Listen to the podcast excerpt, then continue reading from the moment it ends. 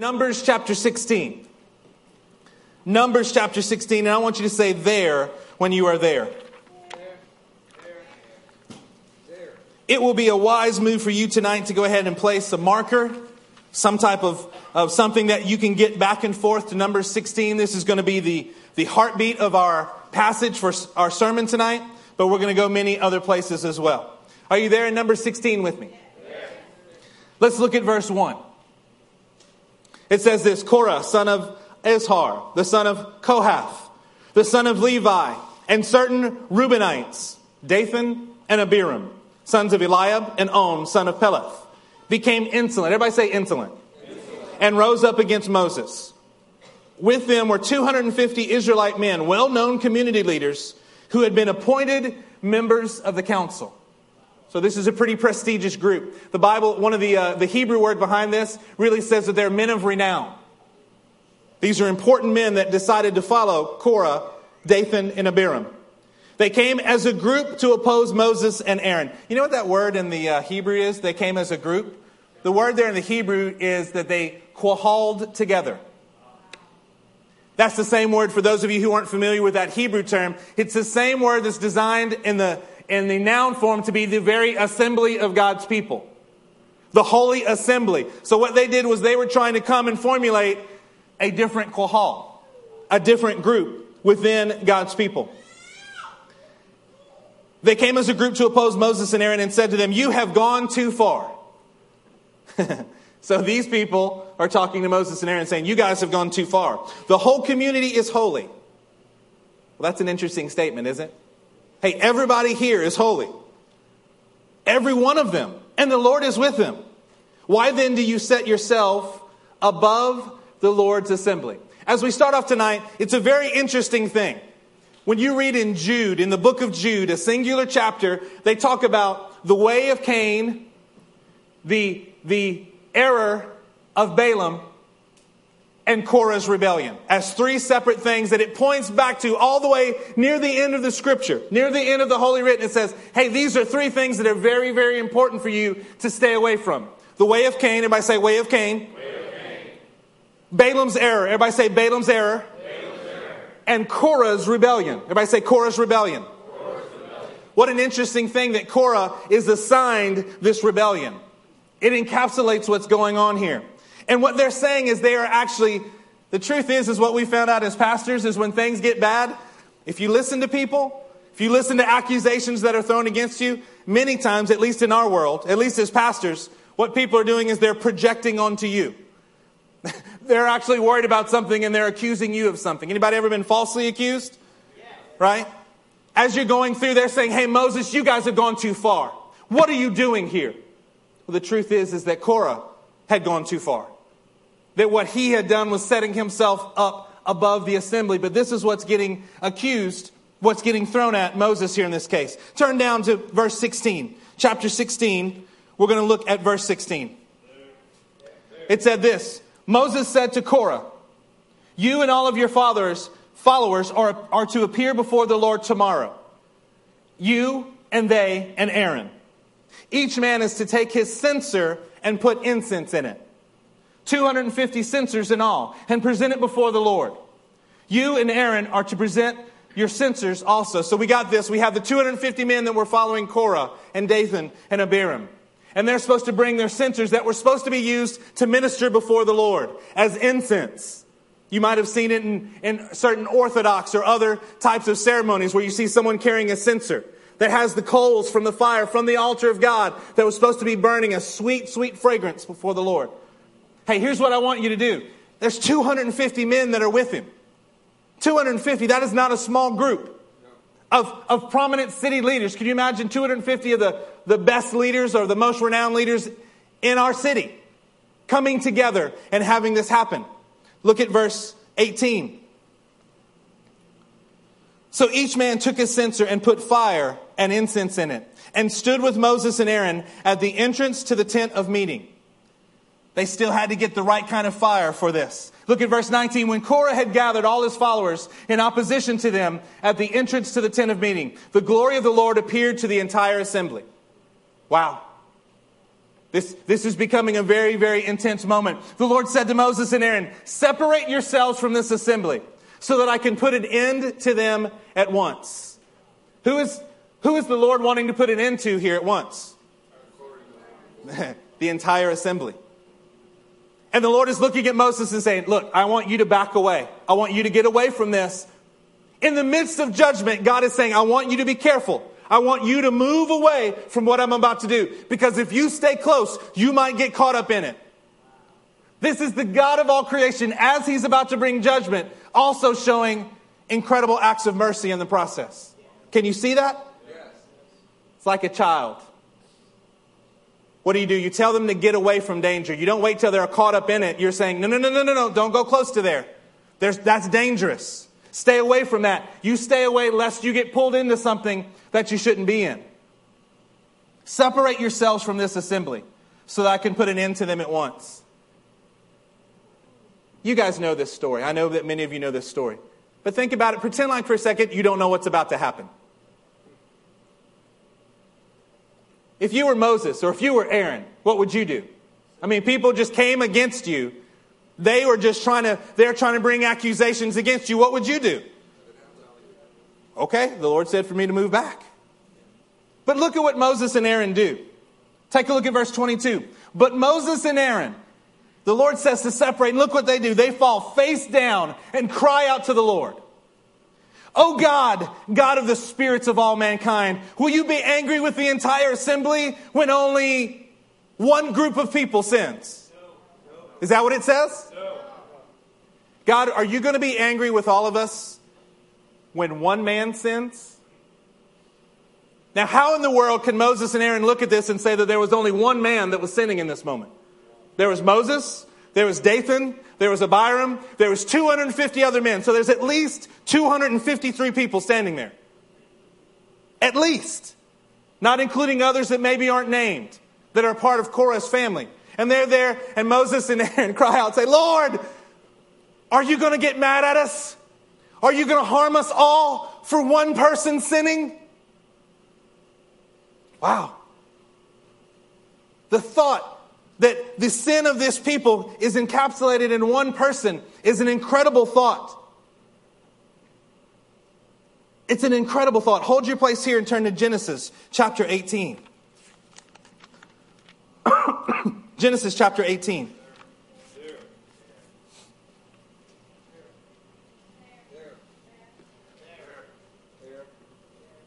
When we're dealing with any amount of discipline, the question that comes up in the human heart really is what is encapsulated in Genesis 18 and verse 23. Let's take a look there. Genesis 18 and 23. It says this Then Abraham approached him and said, Will you sweep away the righteous with the wicked? Isn't that what we're always worried about when some discipline comes up? Lord, but what about these that appear to be innocent? Lord, but what about the innocent in this situation? And this is the question that Abraham the father of the faith asks, the faith asks in this situation here in Sodom and Gomorrah, are you going to sweep away those who are good with those who are not good?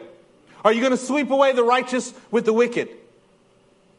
What if there are 50 righteous people in the city? Will you really sweep it away and not spare the place for the sake of 50 righteous people? Far be it for you to do such a thing, to kill the righteous with the wicked, uh, treating the righteous and the wicked alike. Far be it from you. Will not the judge of all the earth do right? Come on, look at that phrase. Will not the judge of all the earth do right? Hey, my friends, I, you know the answer to that. He's saying, uh, Lord, how about for 50? And you know the story, right? He, he keeps whittling, and it doesn't just start at 50. I mean, it doesn't just end at 50, it just starts there. How about 50? How about, how about 45? How about 40? Come on, do I hear 30? Do I hear 30? Do I hear 30? How about 20? 20, 20, do I hear 20? Do I hear 10? 10. He gets it all the way down to 10. And you know what the answer continues to be? I will not destroy the righteous with the wicked. I will not destroy the righteous with the wicked. I will not destroy the righteous with the wicked. While I am judging the wicked, I can also simultaneously protect the righteous. Our God is so good that He can do both at the exact same moment. He can judge the wicked and encourage the righteous. He can judge the wicked and punish them and reward and cause the righteous to thrive at the same moment with the exact same thing. Anybody ever had any difficulty in your life that actually helped you in the long run and you look back and went, man, I thought that was a bad thing, but it caused my family to grow and get better. Anybody ever come into the kingdom that way? You thought it was something horrible and God was knocking on your door and getting your attention? The truth is, is we don't always do good with only God's blessings. We tend to start forgetting Him the moment we get blessed in a continual way. We actually need the adversity. But here we're talking about that the righteous will not be harmed or judged along with the wicked. I love the fact that our God does that, and I love the fact that Abraham asked the question. I love it. He's, he's the, the father of the faith going, Are you going to Lord, this is a big deal. You're, gonna, you're about to wipe out a whole double city here, Sodom and Gomorrah. I, I, just got to ask you this question, Lord. Turn with me to Romans chapter 5, verse 18. Romans chapter 5 and verse 18.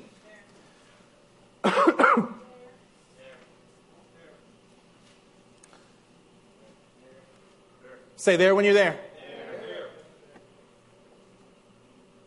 It says this Consequently, consequently, just as the result of one trespass was condemnation for all men, so also the result of one act of righteousness was justification that brings life for all men. For just as through the disobedience of the one man, the many were made sinners, so also through the obedience of the one man, many will be made righteous. How can Moses say, Will you destroy us all for the sins of one man? Because Moses had an understanding that this is the, the bigger picture of the entirety of Scripture. Through one man, sin entered into the humanity. And through one righteous man, righteousness entered. The first Adam brought sin in, and the next and the last Adam brought righteousness in. We're seeing this as a constant. Let's go back to number 16. Numbers chapter 16. Let's start in verse 23 now.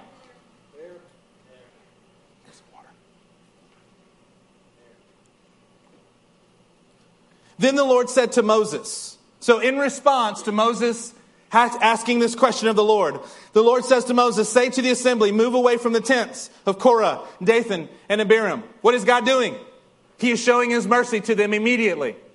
Lord, are you going to punish everybody? Okay, let's have everybody back away. Isn't that exactly what he told Moses and Aaron just a few minutes prior to that? He said, You guys back away. Moses got up and went to Dathan and Abiram. I tell you what, before we do that, let's, uh, yeah, no, keep going on 25. Moses got up and went to Dathan and Abiram, and the elders of Israel followed him. By the way, I love our elders. I love the fact that we have Mark Morrison here with us tonight, and Miss Brenda Morrison, and all of this family. Man, this is a beautiful thing. You know what I know that the Lord is going to do for us? If we've got the Morrisons here, it's going to have to be a good night. Morrisons are an incredible elder family with the Arising Church up in Crystal Lake. You have incredible elders here at this church. You know what these elders do for you? Elder Baj, Elder Charlie? They follow exactly what the Lord says. They follow the teachings. And here we see it. The elders of Israel were following Moses. Moses warned the assembly, move back from the tents of these wicked men. Do not touch anything belonging to them, or you will be swept away because of their sin. That doesn't sound very fair, does it? How can I be swept away for someone else's sin?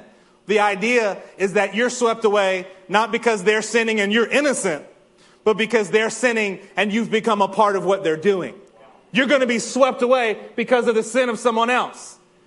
But again, he doesn't, he will always take care of the righteous and the wicked rightly. He's not going to sweep anyone away innocently. Even here, that's why he's saying, show that you're not with them and back far away from this. Get away, clear out of here, or you're going to be swept away with them. A few scriptures. Second Corinthians chapter 6, verse 17. I'll just read them to you. Therefore, come out from among them and be separate, says the Lord. Touch no unclean thing, and I will receive you. I will be a father to you, and you will be my sons and daughters, says the Lord Almighty. What's the very first thing You have to be called out from among them. You can't stay where you are. You can't even get saved this way. How many people you know that try to get saved and stay around the same friends?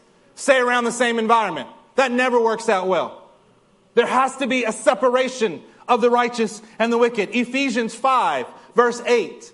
Ephesians 5, 8 says this. For you were once darkness. Everybody say darkness. darkness. This, this, this passage means so much to me, and I don't quite know why, other than the fact of this. It doesn't say you were once in darkness. Poor baby, your only problem was you were in the wrong circumstances. If only you were in a better environment. No, the Bible says that you were once darkness. When we are separated from Him, we are not just in darkness, we are darkness. But now you are light.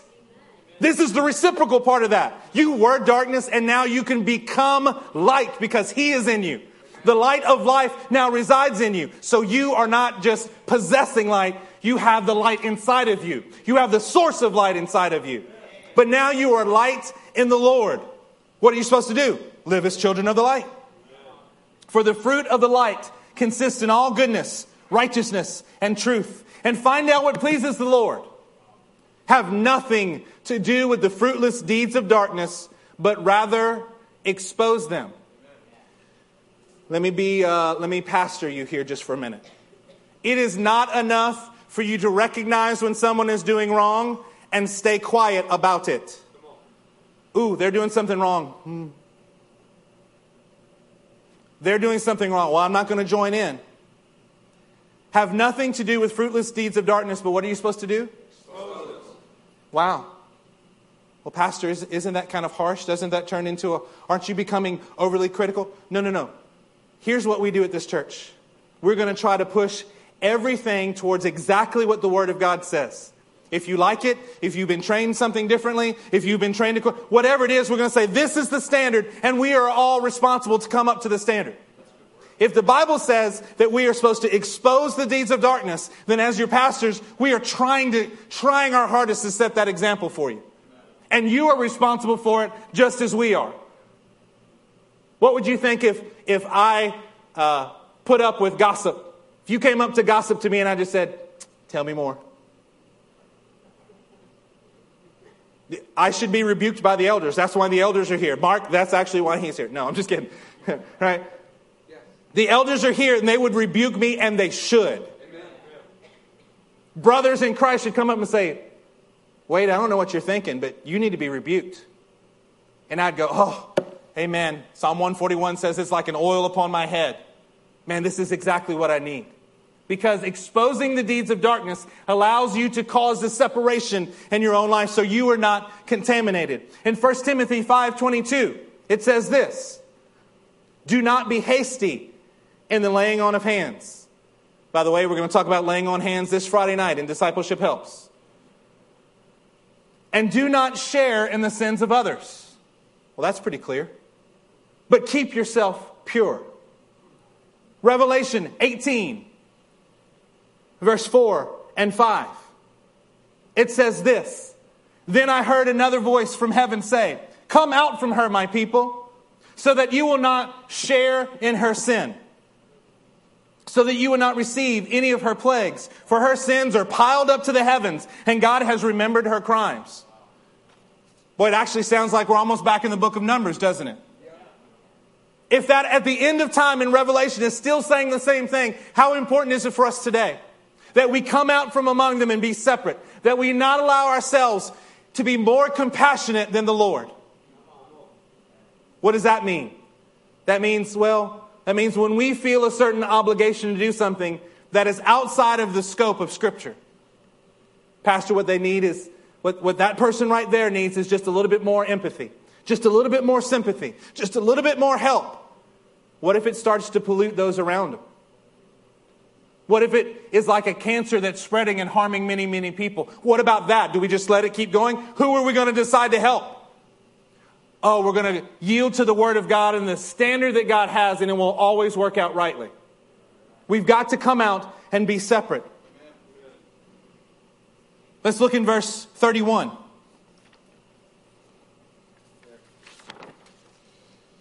Verse 31.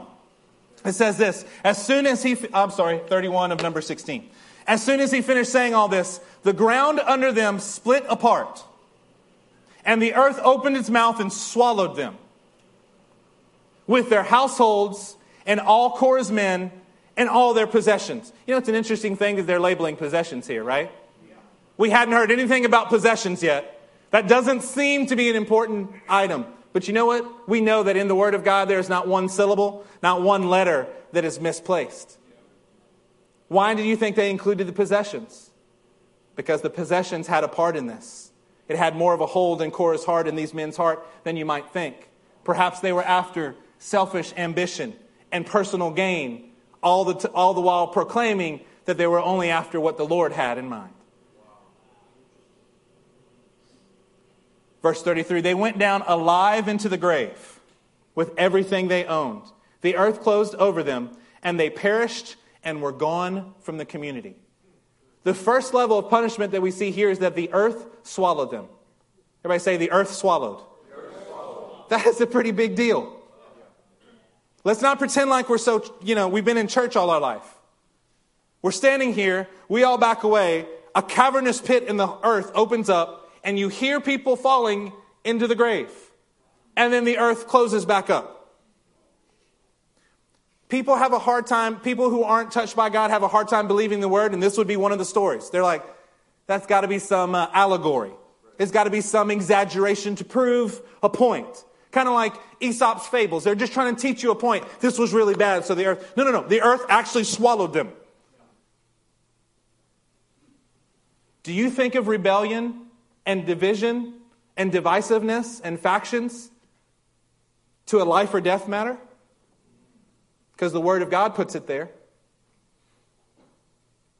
The judgment was swift and complete. When Jesus brings judgment, he can completely and totally remove every remnant of the offenders. Wow. Look at verse 34. How would you respond? I don't, I can't, it's hard for me to say how I'd respond. My mouth would be open. I don't know if I'd cry. I don't know if I'd fall to my knees. Let's see what the Israelites did in verse 34. At their cries, at whose cries? Korah, Dathan, Abiram, as they were falling in the earth. At their cries, all the Israelites around them fled, shouting, The earth is going to swallow us too. Okay, everybody, look up from your Bible. We got it on the screen for you just so you can see it. Why in the world would that be their response?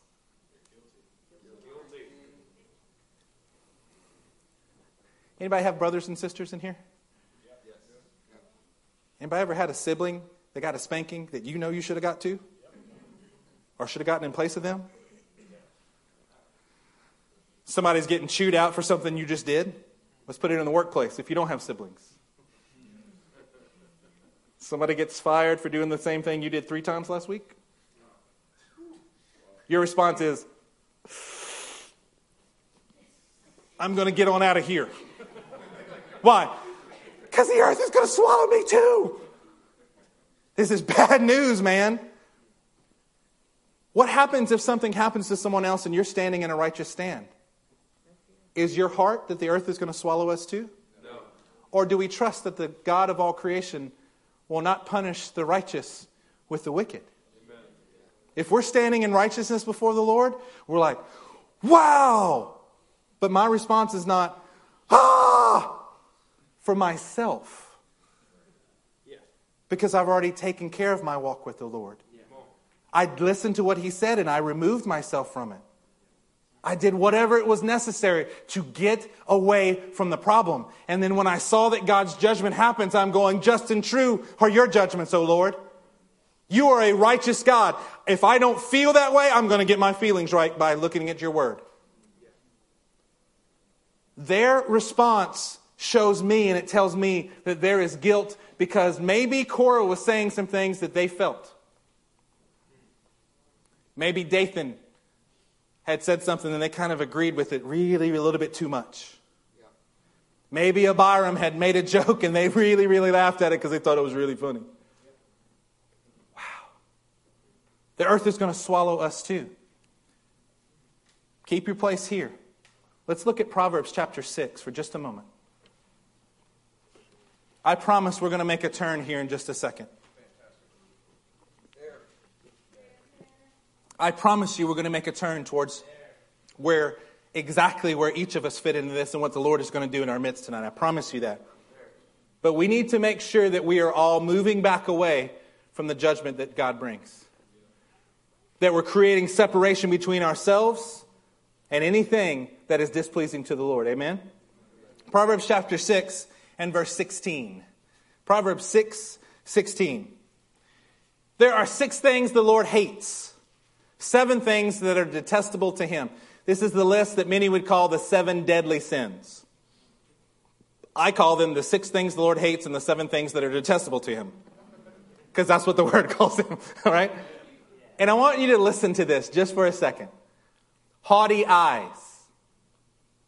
Out of all the things you're going to start with, you want to start with the fact that I have haughty eyes?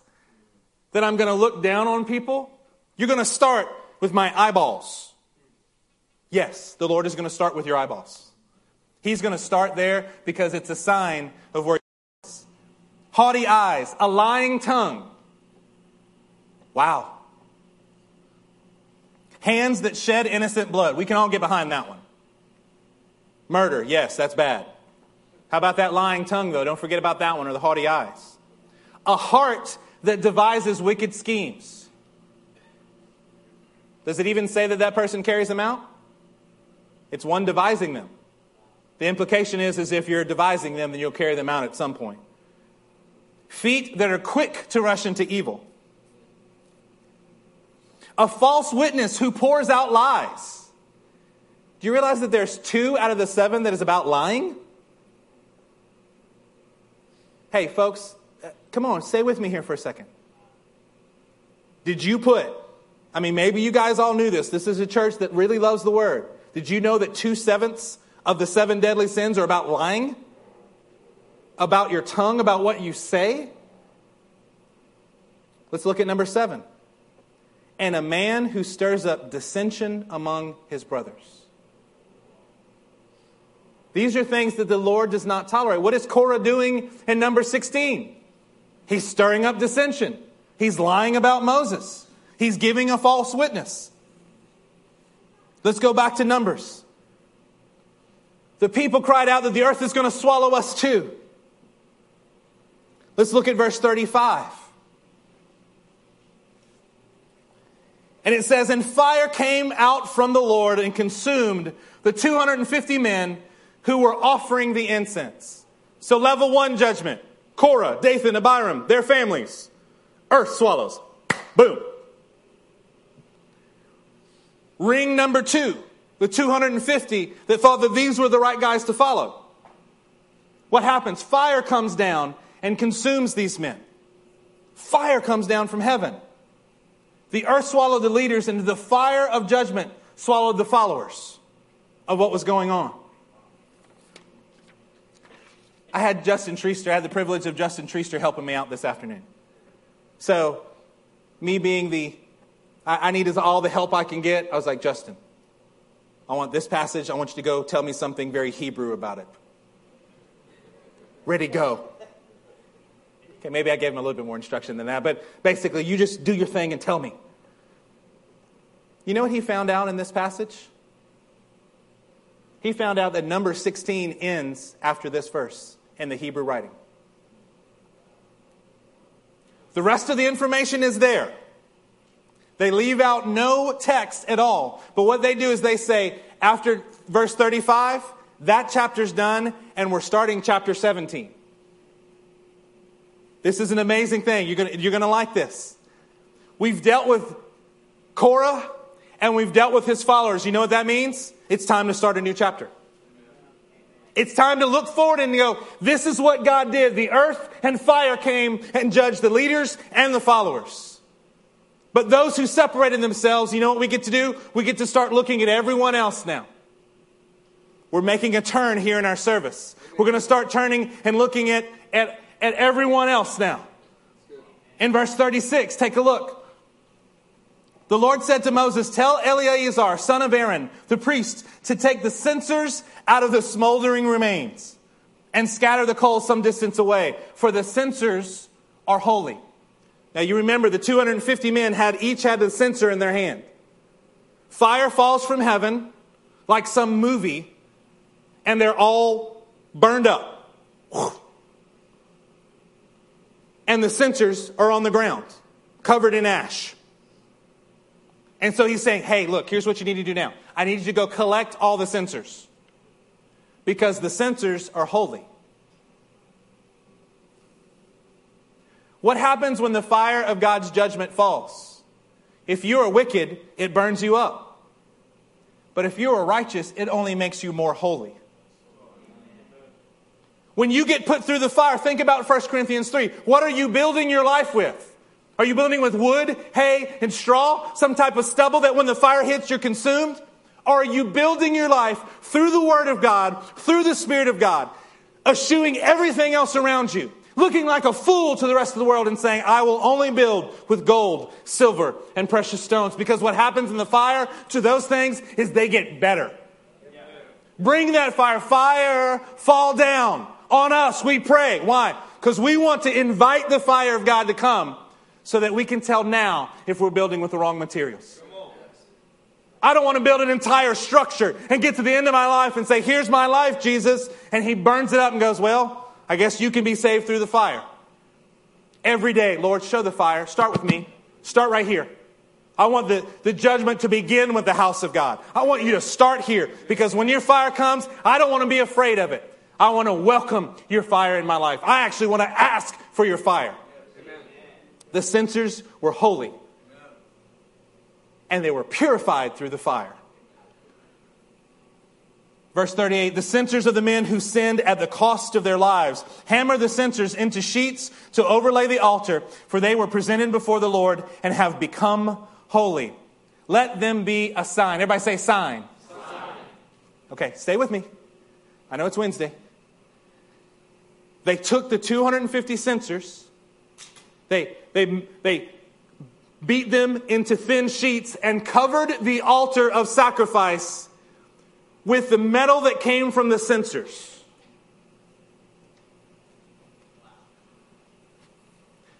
They covered the altar. The central point for the Jews, what they would build their, their, their, their tribes around. The central point in their life, and they built and they covered it with these censers that had been made holy. But what would you do? What if we did this? What if every person who's ever been disciplined in our church, we took and we, we mounted things on the, on the pulpit? Sorry, just drew a blank. What if we mounted them on the pulpit so that when you came down to the altar, you would see a righteous God and you'd go, wow, I need to remember that rebellion is a life or death kind of issue. I need to remember that dissension is a life or death kind of issue. I need to remember that a lying tongue is a life or death kind of issue. That this is serious to God. I may not think it's serious because I feel like everybody's in the same boat as me, but that is not how God feels about it. The ones running around worried about getting it swallowed by the earth, this is what becomes of who they are. Wow. I, I was crushed with this earlier. They wrapped the altar. But why did they do it? Look at the end of the verse. Let them be a sign to the Israelites. Here's God's mercy seen once again. He doesn't want us to forget. Why? Because it's easy for us to forget. It's easy for us to get closer and closer and closer to the, what the world is doing instead of staying separate and being separate from them. Verse 39. So Eleazar the priest collected the bronze censers brought by those who had been burned up, and he had them hammered to overlay the altar. As the Lord directed him through Moses, this was to remind the Israelites that no one, that no one can get around the way that the Lord prescribes to have something done. No one, not one of us can do that. What a reminder. The Lord is reminding us tonight of his standard. The Lord is reminding us what happens when we follow this. Let's all turn to Deuteronomy chapter 13 and verse 17.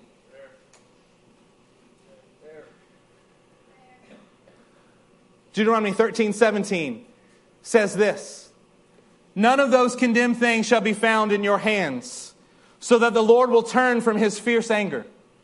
He will show you mercy. Everybody say mercy. You may look at number 16 and see God's judgment. Before the last few days, I did too. If you'd have asked me about it, I would have told you, hey, what's in number 16? Ooh, that's Korah's rebellion. Man, God, he, he, he, got, he got their attention. You know what I keep seeing now? God's mercy. Step away from it. Don't you be a part of this. Step away from it. Don't get close. I'm about to open up the earth. Don't get by it.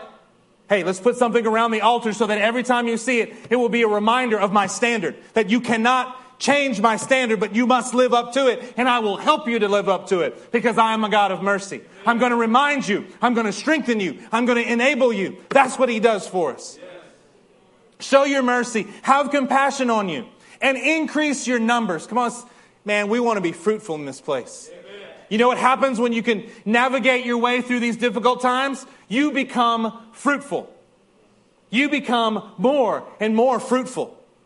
There are people in this place that I feel like that the Lord is going to start causing a season of extreme fruitfulness to come if we rightly have our hearts about the situations that we've been going through. Come on, I want to be more fruitful. I want to be more fruitful. Does anybody else feel the same way? Anybody else just completely satisfied with how much fruit in the kingdom you have? Enough people getting saved around you? Enough people getting healed? Or would you want to see more? more. That's what the Lord wants to produce in this church. Amen. 2 Samuel chapter 24.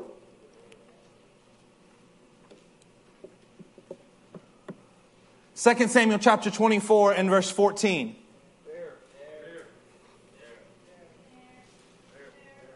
It says this David said to Gad,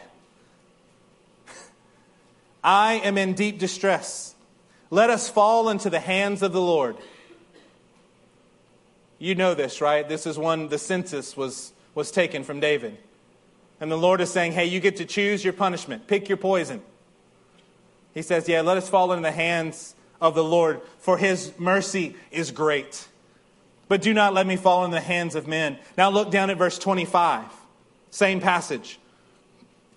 David built an altar to the Lord there Come on, where does that altar need to be? It needs to be there. And sacrifice burnt offerings and fellowship offerings. Then the Lord answered prayer on behalf of the land, and the plague on Israel was stopped. The Lord is always looking for mercy. He's looking to be able to demonstrate His mercy. When we follow His will, when we step away from the sinful ways, He is able to display His mercy in our lives. Numbers chapter 9, turn with me there. Numbers chapter 9, verses 30 and 31.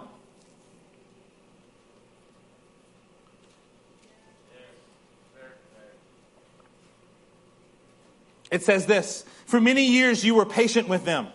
How long? Many, many years. I still feel like I need this statement. I probably feel more that I need this statement maybe than ever in my life. Lord, I need you to continue to be merciful to me. Be patient with me. For many years you were patient with them. By your spirit you admonished them through your prophets. Yet they paid no attention. So you handed them over to the neighboring peoples. But in your great mercy you did not put an end to them. Why would he have handed them over as a sign of his great mercy? Because he's trying to get their attention again. You do not put an end to them or abandon them, for you are a gracious and a merciful God. Amen. Boy, that doesn't sound right, does it? You let them get captured by the enemies because you're an awesome God. No, that's incredibly merciful. We don't like any discomfort at all. So we see discomfort as a horrible thing. What if it's God's mercy to us? This is what he is showing his gracious and merciful nature. Mark chapter 5, verse 18 and 19. It says this As Jesus was getting into the boat, the man who had been demon possessed begged to go with him. Jesus did not let him, but said, Go home to your family and tell them how much the Lord has done for you. and how he has had mercy on you. Come on, maybe some of us need to start being more declarative about the mercies that the Lord have shown us. Revelation chapter 11, verse 18. Revelation 11, 18. It says this The nations were angry, and your wrath has come. The time has come for judging the dead and for rewarding your servants, the prophets. You see that again? There's judgment and there's reward. There's reward and there's recompense simultaneously. And your saints and those who reverence your name, both small and great. God is not a respecter of persons. He is ready to reward those who are doing right in His sight. Ephesians chapter 2. Ephesians chapter 2. And verse 3. All of us also lived among them at one time, gratifying the cravings of our sinful nature and following its desires and thoughts. Like the rest, we were by nature objects of wrath. You know what our nature is, our natural state, is that we are actually objects of wrath. We forget that. We forget that by nature, if you leave us to our, ourselves, our nature shows that we deserve wrath from God. But because of his great love for us, God, who is rich in mercy, made us alive. He didn't make you alive because you deserved it. You were still in the state of uh, deserving his wrath. The truth is, is we can look at other things. We can look back in numbers and say, man, Korah, whoo, that guy. His name is associated with rebellion, but you know what? So should ours. So should mine, so should yours. How many times have we rebelled against what the Lord has told us, and yet He is showing us His great mercy and love? He's made us alive with Christ even when we were dead in transgressions. It is by grace you have been saved. The reason that any of us are standing here is that it's because of His grace, which teaches us to say no to ungodliness. His mercy that is poured out upon us. Come on, let's go back to Numbers chapter 16 together.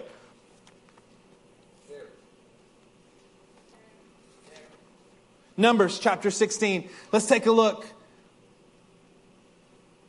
at verse 41. So, what we have here is the earth swallowed the leaders. We have the fire that destroyed and consumed the followers. And now we're seeing, way back at the beginning of this chapter, Korah was saying, You have exalted yourself above. For all of our people are holy. Every one of us. The Lord is with us all. I set that as the backdrop as we begin to read 41, verse 41 together. The next day, everybody say next day. Next day. This is not six months from then. This is not six years from then. Earth swallows, fire falls. They reshape the censers around the altar the next day the whole Israelite community grumbled against Moses and Aaron. The same ones that watched the earth open up and clapped back together over them, that heard the screams of the people falling in and said, Ah, the earth is going to swallow us too. Took a nap, went to sleep, stretched, woke up, gathered together, and went after Moses and Aaron.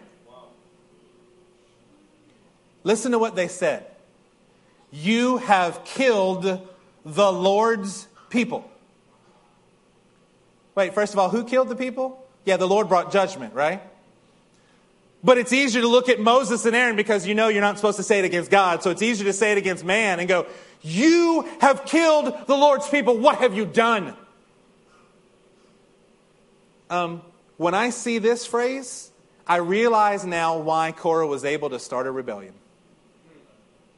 I know now why Korah could get Dathan and Abiram. By the way, these people were on the south side of the tabernacle of the Lord. Dathan and Abiram and Korah were neighbors. Come on, look at somebody next to you say, Howdy, neighbor. Howdy, neighbor. Some of y'all, that's the first time you've ever said howdy. You're welcome. They were neighbors together. But you know what allowed it? There was a fostering in the people that had a rebellion in their hearts. And you know what Korah was? He was an outward sign of what was going on in them.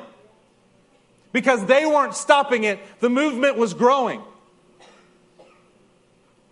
You have killed the Lord's people, they said. God, what a problem with hearts. Anytime a discipline situation arises, you know what it, it encourages me? The part that's encouraging is that we should all evaluate our hearts to make sure that we had nothing, not only nothing to do with it, but that we weren't encouraging and allowing it by our very presence. What are people connecting with you over? Pastor Matt, by the way, I, I, should have started off with this. Pastor Matt gave not only one of the best messages that I've heard him present, he gave maybe one of the best messages in LCM. History. Sunday was so fantastic. If you haven't listened to it, you need to get online or get on the app and you need to listen to it a couple of times. When you have an empathetic or sympathetic ear while people are saying the wrong things, you must be careful lest your heart is showing to be just like the people of Israel. Look at verse 42. But when the assembly gathered in opposition to Moses, and turned towards the tent of meeting, suddenly the cloud covered it, and the glory of the Lord appeared. When these things go on long enough, the Lord hears it, and the Lord decides He's going to take care of it. There is no implication that Moses and Aaron cried out to the Lord. There's no implication that they said, Lord, do you hear them? Are you listening to them? The Lord heard it because he was listening. Verse 43 Then Moses and Aaron went to the front of the tent of meeting, and the Lord said to Moses, Get away from this assembly so I can put an end to them at once. Boy, this sounds kind of familiar, right? You get away from them. You know what this shows me? That while Moses was gracious and said, Lord, are you going to punish them for the sins of one man? Do you know who was right the first go around? God was. We are so glad for Moses to be an advocate. But you know who was right and who is always right, even when it looks wrong, even when he decides to show yet more mercy? You know who is always right? God. Man, when I saw that today, I was like, wow, you get away from him again. And I went, oh, he was right. And then I laughed at myself, like I needed to tell myself that God was right. Yeah, but he's right. Apparently, I did need to tell myself that. Get away from this assembly so I can put an end to them at once. And Moses and Aaron fell face down. By the way, this is the third time that they've fallen face down in this chapter. You know what should happen when there's intensity going around you? When God is bringing judgment and rewarding the righteous all simultaneously? You know what should be happening in your heart? You should be falling face down. You should not stand. There should not be one shred of a haughty eye in you. There should not be a shred of arrogance thinking that perhaps you know something better. There's not in me. I'm like, Lord, this is, I'm, I want to fall face down because you are always right, and all I want to do is follow you rightly. God resists the proud, but he gives grace and mercy to the humble. Let's keep reading here. Verse 46. Then Moses said to Aaron, This is an incredible passage. Stay with me. Take your censer and put incense in it along with the fire from the altar. So this is Moses talking to Aaron now. Okay? This is not the Lord talking to Moses. This is Moses speaking with Aaron. Take your censer and put incense in it along with the fire from the altar and hurry to the assembly to make atonement for them. Wrath has come out from the Lord. The plague has started. There are three acts of judgment in this chapter. One, the earth swallows the leaders. Two, Fire consumes the followers. Three, those whose hearts were sympathetic, there was a plague upon them. Lest we just point at someone else and go, man, you burned them up really good, Lord. This is designed for our hearts to cry out and say, Lord, may there not be any wicked way in me, Lord. Purify me, Lord. I want to have fruitfulness because there's purity running through this vine. I'm attached to you, Lord. I want to get this right. So Aaron did as Moses said and ran into the midst of the assembly. The plague had already started among the people, but Aaron offered incense and made atonement for them. You know how you would usually make atonement for someone? Is you would build an altar and you would sacrifice an animal on it. You know what he did here? He ran out with the censer and he atoned for the people with the censer that had incense rising before the Lord. His purity and the prayers that were coming from him was enough to atone for the people. But I've got one little thing to add to that. What was he atoning for? He was atoning for hearts that were full of rebellion and full of slander.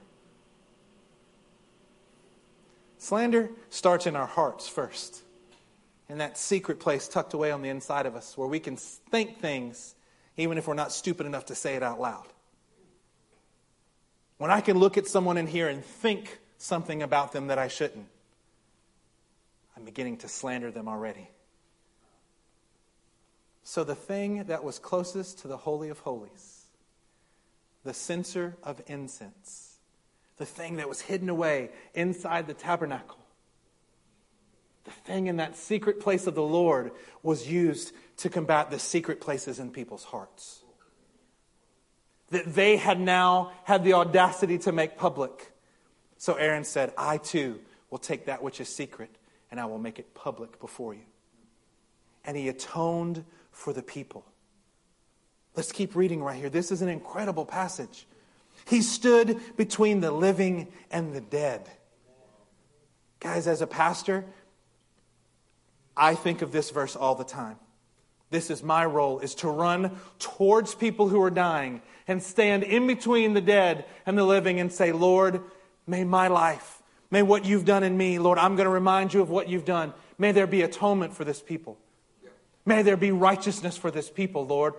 And he, the plague, the plague stopped. The plague stopped. He stood between the living and the dead, and Aaron won. Someone to be able to stand. Oh, if only there was someone who could stand in between our death and the life that we want. If only there was someone who could stand. Wow. What a beautiful picture Christ did. All we had was death. All we deserved was death. There was nothing that we could do to warrant it. And he stood and showed us how to become part of the life. He brought us into the life and caused the plague of death to stop in us. While we're, I told you earlier that chapter 17 has been going on for a while in the Hebrew writing. That they stopped after Korah and the followers. And now that we're turning towards the people, and we see that the altar was made for them we see that there was atonement made by Aaron for them. And let's see one more act of incredible mercy. Turn to chapter 17. Let's look at verse 5. Are you still with me? Chapter 17. This, so in other words, in the Hebrew mind, this is the same story. We've already been in part of the new story, how God begins to work through the people to give them a reminder around the altar, to give them a reminder with Aaron standing in between death and life. And this is yet another thing. There were three acts of judgment, but there were three acts of the power of the Holy Spirit to show the people how to do this rightly. Amen. Numbers chapter 17 and verse 5 says this The staff belonging to the man I choose will sprout. So what happens is they took a staff of each of the head of the tribes. There are 12 tribes. So there were 12 staffs that they took. And each man was supposed to write his name on it. From the tribe of Levi, they said, make sure that Aaron, make sure that Aaron has his name on the staff. This is now a staff. I want you to write the name on it. The staff belonging to the man I choose is going to sprout. Everybody say sprout. sprout. And I will rid myself of this constant grumbling against you by the Israelites. Why was God going to cause the staff to sprout? To stop the grumbling. The staff belongs to the man I choose. It will sprout, and I will rid myself of this constant grumbling against you by the Israelites. Now, for those of you who know the story well, we know that Aaron's staff sprouts. Yeah. Folks, is this thing going to sprout? No. This has been long, long, long, long time disconnected from the source. That'd be like saying your wooden kitchen table starts sprouting flowers coming from the middle of it. If that happens, you call me over. I want to see that. God's miraculous power can be in our midst to end the constant grumbling in our hearts. I think that the Lord can do some miraculous things in our midst tonight. We've got some sick babies, we've got some in the hospital. We've got sick people in this room. We've got problems. We've got all kind of things. You know what I'm going to ask the Lord to do for us tonight? Is that he show his miraculous power But the point of the miraculous power is so that there's no grumbling in any one of us. Oh, we want miracles. We want miracles. He's not going to give you a miracle if you're going to turn around and grumble. You want him to give you miracles, but the next day you're going to say, Look what you did? Look what you did, Pastor. Look what you did, people. Look what you did, young disciple. Look what you. Oh, we would never be stupid enough to say it out loud. Grumble. Grumble, grumble. Hey, how about we have a moment where God's righteous standard can begin to show fruit in your life? Let's look down at verse 8. The next day, Moses entered the tent and saw that Aaron's staff, which represented the tribe of Levi, had not only sprouted, Come on, it not only sprouted. That'd be one thing. Boop. It sprouted. It budded. It blossomed. And it produced ripe almonds. Come on, what do you need God to do in your life tonight? Well, we just want the Lord to sprout in our midst. Really? Is that all? Well, I need the Lord to kind of refresh me today. I've had a tough day. Okay. How about you have it sprout and bud and blossom and produce ripe fruit? Amen. Let me say it another way. How about you have it break forth? How about you have it bloom and flourish and yield mature fruit in your life? They put the staff, it did four levels of miracles overnight. What happens when you let the people go overnight? They start accusing Moses of killing God's people. What happens when the Lord gets involved in something? Man, you get such miraculous power working. Those things that you thought would never get fixed, they're fixed by tomorrow. Those parts in your heart that you just need to get transformed and revolutionized, it can happen before tomorrow. The things that you've been bound with, those sins that keep winning over you every time, he can have his staff bud in your life and they can be fixed by tomorrow. Amen. Come on now. I want to see the miracles in this church. I told you a couple of weeks ago, I felt like the Lord was going to start doing miracles. John Dang got a miracle this past Sunday. Yeah. He wanted to come, he had an injured foot. He wanted to come and get prayed for, and the Lord said, Don't you do that. I got you covered. He came down to the altar in repentance. You know what happened to his foot? completely healed. Marlon, you ever had any miracles happen to you? Speaking of legs getting healed, speaking of things happening in our midst, come on now. The next day, Moses entered. The, the, it sprouted, it budded, it blossomed, and it produced almonds. Then Moses brought out all the staffs from the Lord's presence to the Israelites. They looked at them, and each man took his own staff. So here we are getting to our conclusion tonight. I've been so looking forward to getting to this part. Do you know what happened? We talk about Korah and his family that got swallowed by the earth. Do you know that not all of his family got swallowed by the earth? He had some sons. He had some offspring that didn't actually follow with what good old dad had done. They decided that following the Lord was more important than following dad that was wicked. They decided to remove themselves and step back from that wickedness and side with the Lord. You know what the sons of Korah, one of the many things that they've done? They gave us some beautiful Psalms. You can write these down. I'm just going to read through them quickly. Psalm 42, verse 1 As the deer pants for streams of water, so my soul pants for you. Why are you so downcast, O my soul? Why so disturbed within me? Put your hope in God, for I will yet praise him, my Savior and my God.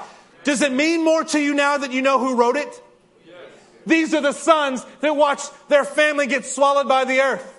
Why are you so downcast, O my soul? Don't you let yourself be negative. Put your focus, put your hope on the Lord. Get your eyes up. Boy, that, that motivates me out of Psalm 42. What about Psalm 46, verse 1? God is our refuge and our strength. He is an ever present help in trouble.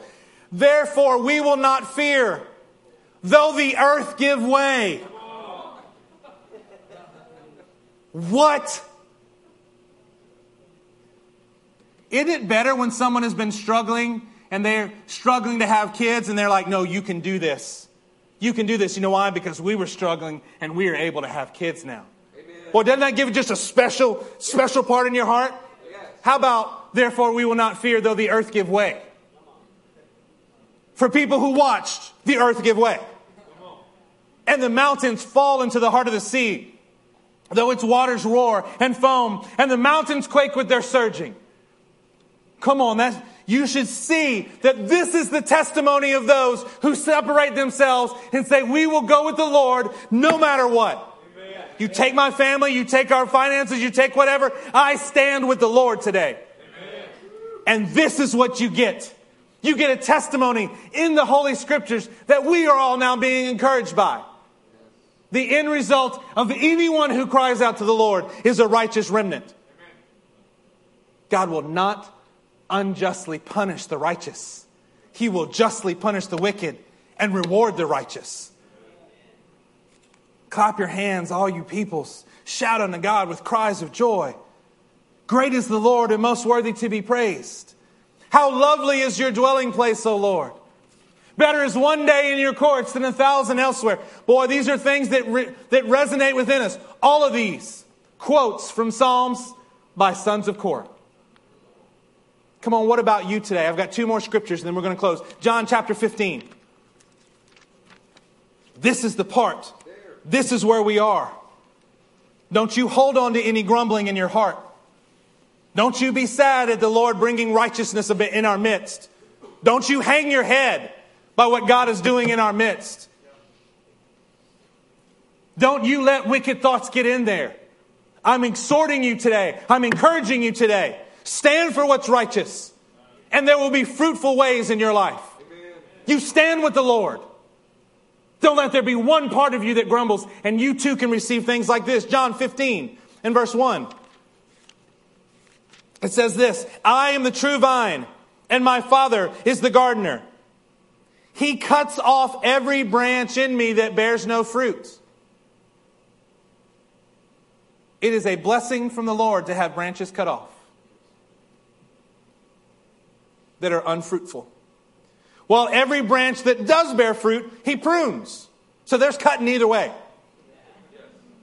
You can assured. Well, I don't want to have the Lord like cut things away. No, it's either unfruitful, so it needs to be cut off, or it's fruitful but could be more fruitful if he comes and prunes it. Come on, what in your life needs to be more fruitful tonight? What do you need to invite the Lord to prune you tonight so that we can do this rightly together? Lord, cut it off in me if it is not fruitful. I don't want it to be a part of my life. And the things that are fruitful, Lord, can you help me to be more fruitful? Come on. Some of us, all of us tonight need this. You are already clean because of the word I have spoken to you. Remain in me, and I will remain in you. No branch can bear fruit by itself, but it must remain in the vine. Neither can you bear fruit unless you remain in the vine. I am the vine. You are the branches. You know what that means? We don't get to choose. Our job is to stay connected. Our job is to stay where He is and remain in Him. If a man remains in me and I in him, he will bear much fruit. Apart from me, you can do nothing. Come on now. How many times have we really thought, though, apart from the Lord, well, we might be able to do a little bit? No, I can't do anything apart from Him. You can't do anything, I promise. I love you, but you can't do anything apart from Him. You know how I know it? Because it says it right there. We want to remain in Him tonight. Stand to your feet. I want to read one more passage to you.